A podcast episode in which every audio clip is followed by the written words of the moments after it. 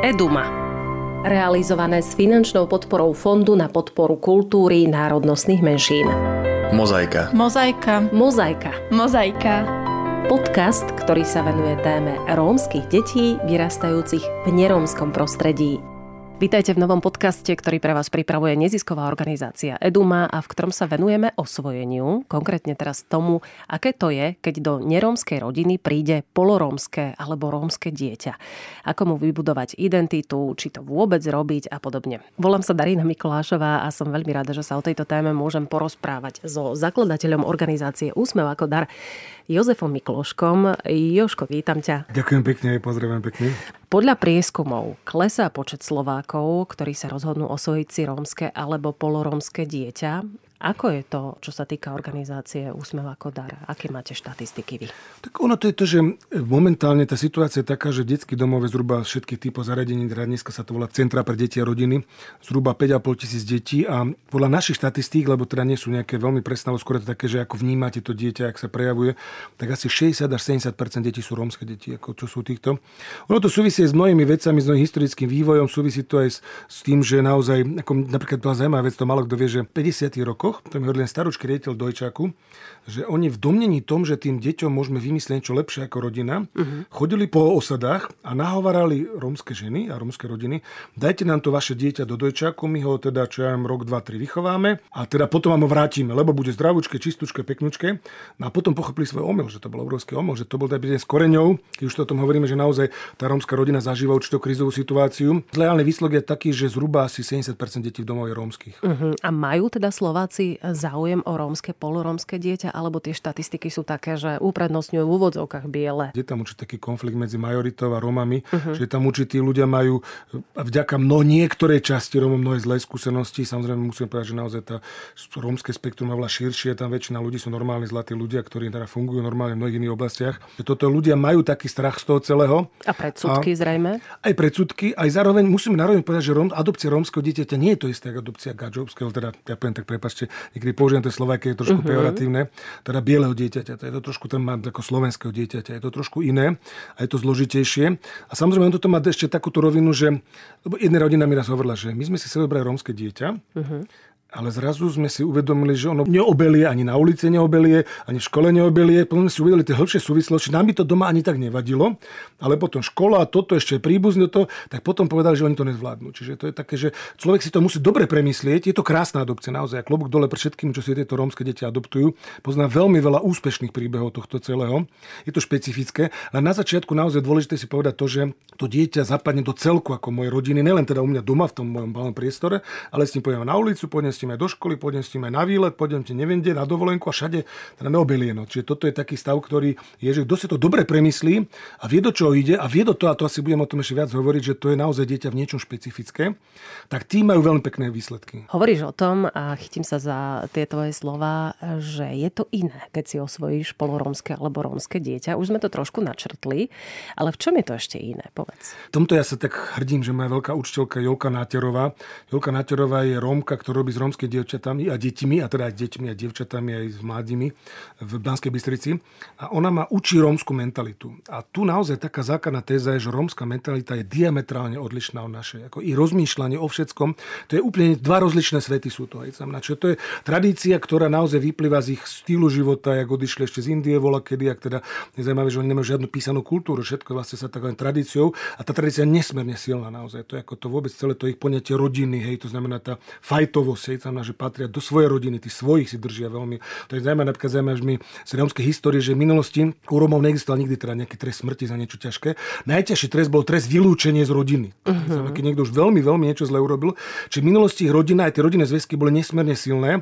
To oni majú také orientálne myslenie, to je také veľmi emotívne, také v symboloch, hej, tam, tam racionálne veci väčšinou idú bokom. Hej. Napríklad to je zaujímavé, že oni nemajú, tým, že oni nejakým spôsobom žili, tak oni nemajú slovo, že budúcnosť, hej, alebo plánovanie. Tam oni väčšinou žijú takým spôsobom, však zajtra nejako bude, niečo dostanem, niečo vymyslím. Celé to myslenie, samozrejme toho svet taký plný takých tých predstav, takých bajných predstav. Je zaujímavé, že rómske deti to mi hovorili náhradní rodičia, vždy musia zaspávať pri svetle.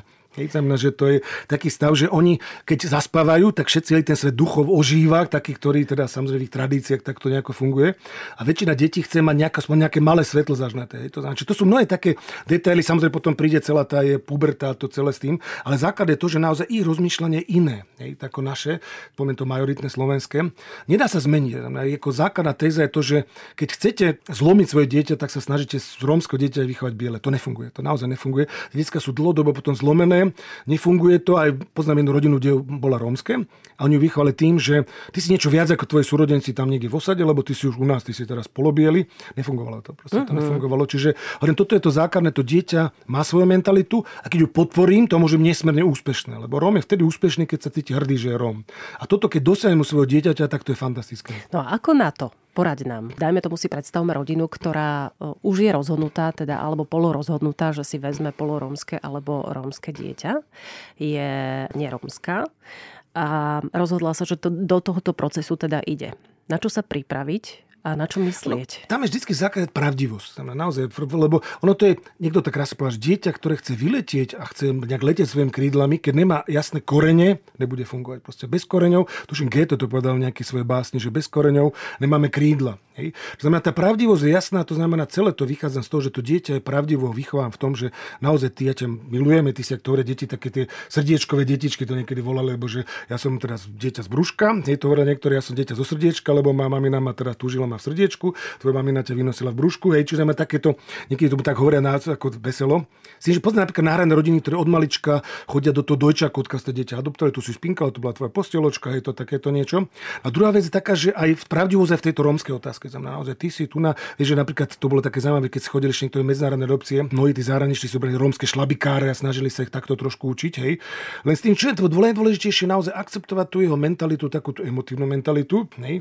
A plus akceptovať to, že on sa bude zaujímať o tých svojich príbuzných. Hej. To je to také najdôležitejšie. Že ho to bude ťahať, je to, ťahať to bude, to je také, ale to není zlé, lebo veľa ľudí sa to bojí. Ja by som povedal, že taký krásny príklad, to mi raz hovorila jedna náhradná mama, ona si adoptovala Romčata. Ale to bolo pestúnstvo. A v pestúnstve vedia, kto je teda príbuzný. A tá babka, ktorá sa nejako zaujímala to, lebo tam dcera, teda tá Rómka, mama zlyhala, ale tá Rómka babka bola celkom fajn. No a ona našla za tou Slovenkou, je teda poviem tou Gadžovkou, hej, a prvá fáza bola taká, začala strašne nadávať. Ty si ukradla naše deti a ty to chceš za peniaze a tak ďalej, tak ďalej. No ale tá pestúnska má bola strašne múdra a pochopila, že tá žena sa bojí o tie svoje deti. Hej. A teraz sa skamarátili, čo sa dlho rozprávali, veľmi sa skamarátili. A najzaujímavejší moment tam bol to, že naozaj veľmi pekne spolupracovali, veľmi sa tak navzájom sa našťovali. No ale raz ich pozvala, a to bol ten zaujímavý moment, do rómskej osady. Táto babka, tie deti, teda tej Slovenky. Hej. No samozrejme, si predstaviť, že bola teda celá taká vystrašená všetko, ale pustila ich. No a teraz jej skúsenosť bola si taká horla, že oni sa vrátili po týždni, boli v tej osade, samozrejme vrátili si predstaviť, vrátili sa s tým istým kufrikom, spodné pradlo, to isté celý týždeň. A teda hygienicky to bolo možno trošku zložitejšie, ale to, čo bolo dôležité, hovorila, že sa vrátili nesmierne šťastné tie decka, že oni boli tak šťastné, tak naplnené z toho, že zažili tých svojich blízkych, samozrejme tú svoju kultúru, tie pesničky, to všetko k tomu. A hovorila mi zaujímavú vec, že teda oni boli nesmierne šťastné a pochopila jednu vec, že keby ona bránila tomu kontaktu, tak tá láska k tej sestunskej mame začne klesať. Ale naopak, tým, že ona uznávala tú starú mamu, pekne sa rozprával o tej rodine, tak láska k tej pestunke ešte stúpala. A to je to taký zaujímavý paradox, že mnohí sa boja tí rodičia, že keď on si nájde svoju mamu, na mňa už zabudnem. Uh-huh. To nie je pravda, je to presne naopak. Že to dieťa má veľké srdce, dokáže tam veľa ľudí lúbiť a práve to lásko, ak rásla aj k tej svojej babke, tej svojej rodine, tak ráska, ráska aj v pestúnstve a veľmi pekne sa to do symbiózy dostávalo. Takže toto je možno aj jedna z takých prvých rád, e, alebo jedna z mnohých rád, že hovoriť pekne o tých jeho koreňoch, o tých jeho... Pravdivo, tak by som povedal, že pravdivo. Nedá sa hovoriť, viete, keď sú také, riešili napríklad príklad, ako povedať dieťaťu, že otec zabil mamu. No to je strašne mm. ťažká situácia, viete, to znamená, len, len v tej pravde, dôležité je to, že pekné rozprávky sú také, že hovoria napríklad niektorí, že hovoria ako začarované princezne, že tvoja mama je ako začarovaná princezna, ktorá teda bohužiaľ nejaký drak, ktorý sa volá alkohol, zobrala a teraz ju drží niekde hej, v tomto smere. Čiže toto je, tá pravdivosť je strašne dôležitá v tom, že strašne dôležité je to, lebo dieťa sa v konečnej fáze stotožní s tým, čo mu hovoríme o jeho rodičoch. To je skúsenosť pri rozvodoch to býva, keď žena napríklad nadáva strašne ten tvoj, teda ten, budeš ako otec tvoj taký prelietavý a neviem aký, väčšinou sa ten mladý chlapec s tým stotožní, alebo to isté zase dievča s tým, čo teda napríklad keď otec nadáva na mamu.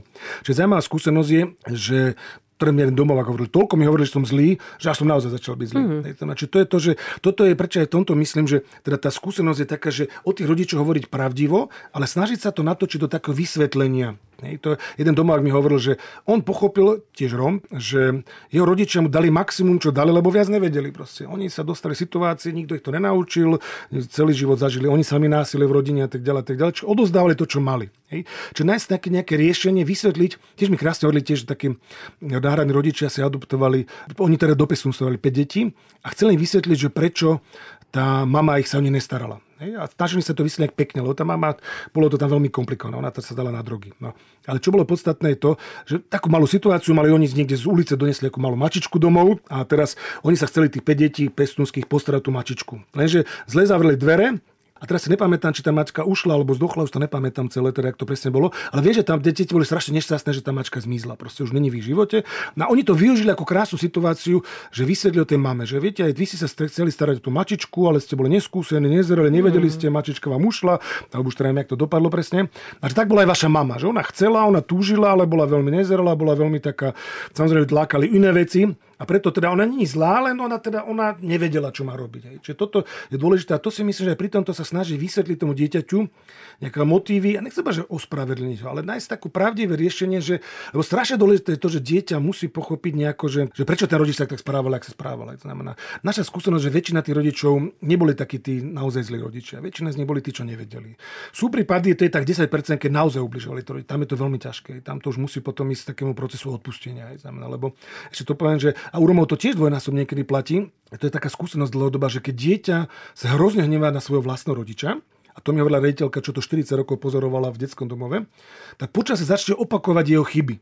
Hej, znamená, otec pil, tak ja za chvíľku začnem piť. Mama sa správala promiskuitne, tak za chvíľku tiež začnem byť taká zvláštne sa správajúca. Hej. Čiže toto je to dôležité, a to je súvislé, teda s Romami to môže dvojnásobne súvisí, že keď oni sa nájdú spôsob, ako o tomu rodičovi odpustiť prijatú svoju situáciu, tak ich život sa zrazu otvorí. Keď nie, tak sa väčšinou zaseknú. A tu je skúsenosť, že tí puberta prichádza a ruinuje tieto vzťahy. Lebo sú aj nešťastné adopcie, musíme povedať, a sú aj komplikované puberty, ale väčšinou je to v tom, keď tam je veľký vnútorný konflikt. Lebo čo je to puberta? Puberta je hľadanie identity. Kto som? Odpovedať na takú otázku. No ja si nemôžem odpovedať na otázku, že ja som Gadžo, syn dvoch teda bielých, keď sa pozriem do zrkadla a vidím, že som celý čierny, tak cítim, že tam je nejaký nesúlad v tom celom.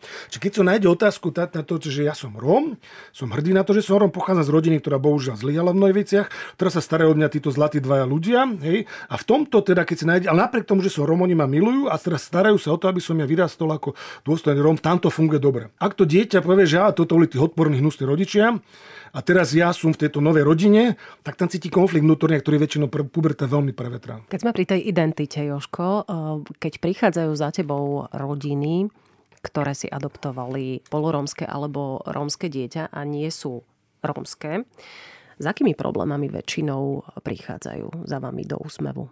Čo riešia? Väčšinou je to, no, väčšinou je to, ako hovorím, to začína byť také obdobie puberty, okolo puberty je to najťažšie. Deti sa začínajú utvárať, samozrejme oni trošku dozrievajú skôr sexuálne. Hej. To obdobie puberty je také zložitejšie, hej, to znamená, to je, viem, že týmto je. No a samozrejme väčšinou to prichádza, a to je jeden prvý problém. A druhý väčšinou, čo som teda chcel povedať, je práve tá identita. To znamená, že či mám vychovať po rómsky, alebo teda či mám učiť rómske.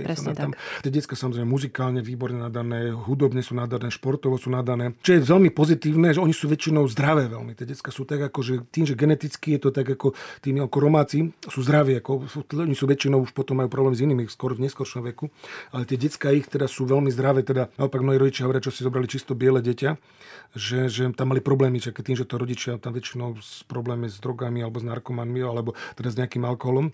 Takže toto je druhá teda nejaká taká vec, ale hovorím tam, tá identita je väčšinou najčastejší problém. Samozrejme, temperament, no zvládnuť temperament, to je teda nie je také jednoduché, to je podobný problém, napríklad mali trošku odbočím, ale moji kamaráti, čo zobrali z Afriky jedno rómske dieťa, no proste oni že to bolo dieťa na 220 V, to boli všetci a on bola 380, proste, že to bolo Ešte keď si zoberieme naozaj, či... obdobie vzdoru u rómskeho alebo polorómskeho dieťaťa, tak to je výzva.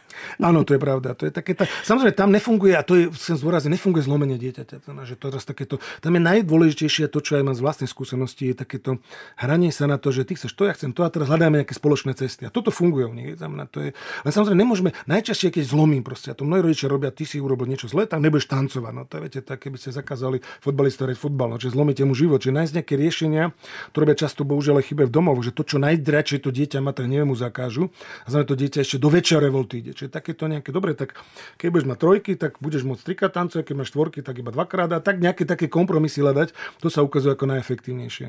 Ja som veľakrát u týchto rodín, ktoré išli do adopcie, takéhoto dieťaťa počula argument, že prečo mám takéto dieťa viesť k rómstvu, stačí predsa, keď z neho vychovám dobrého človeka a tak ďalej. Čo ty na tento argument?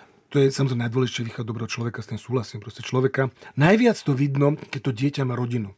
Ale ono, viete, to je to, že každý z nás má nejakú identitu a my pokračujeme v tých generáciách. My nie sme ostrov. Taký príklad, poviem, nedávno robili veci, skúmali kmitočty materského plaču. Keď sa dieťa narodí, e, prepačte, dieťaťu, keď sa po narodení jeho plaču zistili, že dieťa plače materinským jazykom. Mm-hmm. To znamená, že ináč plačeli čínske, americké, nemecké, francúzske podľa kmitočtov. Hej? Ten kmitočet plaču sa podobal na kmitočet materinské reči. Hej? To je veľmi zaujímavé. To je zaujímavé, len tým chcem ilustrovať to, že to dieťa je napojené na tie svoje generácie. Darmo ja berem z pôrodnice, keď to dieťa už zažilo 9 mesiacov materný systém. Tam, je veľmi intenzívna komunikácia. Tá detská počúvali, to, čo sa deje samozrejme emotívne. Všetko to je na rovine emotívnej. Tiež zaujímavý príklad, poviem, tiež taký ilustrujúci z toho históriu. Jedna kolegyňa z zahraničia z Malty si adoptovala dieťa z Kambodže.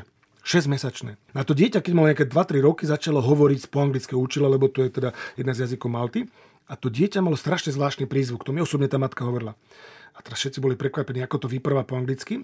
A ona potom počula nejaké zvuky kmerštiny. To je tá reč, čo sa rozpráva v Kambodži. A ona hovorila, že to dieťa hovorilo po kmersky. Proste. Ona celé tehotenstvo počúvalo kmerštinu. Čiže len ten chcem ilustrovať to, že nedá sa to strihnúť. Ten, ten tok generačný, ktorý ide, lebo je pravda to, čo Matiečka, s tým absolútne súhlasím, že dieťa, neexistujú nejaké silné pokrvné väzby, to znamená v tom, že dieťa príjma to za svojho toho, ktorý sa o ňo stará. Len pokrvné väzby tam existujú v tom smere, že my sme súčasť nejakej rieky generácií a na to sa musíme naladiť. To znamená, toto, keď náhradný rodič vie, aj sa naladiť na tú generáciu, aj z neho vychovať niečo, aj novému dať niečo, hej, tak to je samozrejme veľmi to najdôležitejšie. A potom tie detská vedia byť rodičmi a nie sú zlomené. Najhoršia situácia rómskych detí je v čom? Že oni raz budú musieť odísť sa zaradiť do života. A veľmi často Romáci prepadajú medzi dvoma stoličkami, lebo Gadžovia im tvrdia, že ty si čierny, teba nebereme a Romovia povedia, ty už si není náš, lebo si nevyrastol s nami. Hej? To tiež chcem povedať takú napríklad zaujímavá vec a to je trošku aj také trošku dosvedomia rómskym spoločenstvám, že veľmi často tie deti z doma už neberú za svoje. Som sa spýtal aj také rómskej političky, že prečo sa nestaráte o deti v domovoch. Nehovorím, že to je vždycky tak, to je trošku také možno, že len... A ono, že to sú Rómovia s gadžovskou dušou. A to je teda trošku také, že naozaj to býva niekedy, že keď to dieťa z detského doma v 18 príde do tej svojej rodiny, veľmi často tá rodina ho už nepríjme, ak tam není zachovaný kontakt. Preto je také strašne dôležité v týchto centrách pre deti rodinu, ak to dieťa v dome stále zachová ten kontakt, aby oni stále tvrdili, to je náš. Hej. Ako nám povedia, to už je gadžov, teda Róm s gadžovskou dušou, tak v tej chvíli oni už neberú do svojej fajty ako rodiny tým pádom to dieťa prepadá. Lebo Romovia ho neberú, ani Gadžovia. A teraz ono žije v nejakom svete, ktorý je taký nejaký nejaký a nevie sa uchytiť nikde. Hej. Ďakujeme za tento tvoj pohľad. Je možno len také poďakovanie naozaj týmto rodičom, lebo to je fantastické. A tých, lebo Viete, to je také, že rodičovstvo, pre, náhradné rodičovstvo prevetra všetko, čo vy vlastne celý váš život. A tí, čo naozaj do toho idú s takým tým aj samozrejme pripravení, aj celou dušou, doporučujem naozaj v tomto aj viera má veľký zmysel. To musím povedať naozaj. U Romov oni sú prirodzene veriaci. Hej, znamená, že tam naozaj rozprávame o Pánu Bohu a teda o takom duchovnom svete je strašne dôležité, čo to zdôrazňuje, že pri romských deťoch to má dvojnásobný zmysel a oni majú preto dvojnásobné pochopenie ako bežné deti, ako naozaj to určitý kresťanská výchova. Ale čo chcem povedať naozaj to, že teda klobúk dole pre všetkými rodičmi, lebo naozaj zachráňujú dve generácie, lebo základ je to, že keď dieťa sa mu spacka detstvo a nikto mu to nenapraví, tak väčšina deti z jeho detí majú problémy. Hej, to, my to vieme zo štatistík, že zhruba 13% detí má svojich rodičov domovákov. No a keď to samozrejme naopak napravia, a to je to poďakovanie, že to spravia dobre, tak ešte deti deti im ďakujú potom. Krásne si to zhrnul na záver. Myslím si, že ani niečo dodať. Ďakujem ti veľmi pekne za tento tvoj pohľad, za tento tvoj názor a za to, že si prišiel k nám do štúdia. To bol zakladateľ Úsmevu ako dar Joško Mikloškov. Ďakujeme veľmi pekne. Aj, ďakujem pekne. Realizované s finančnou podporou Fondu na podporu kultúry národnostných menšín. Eduma.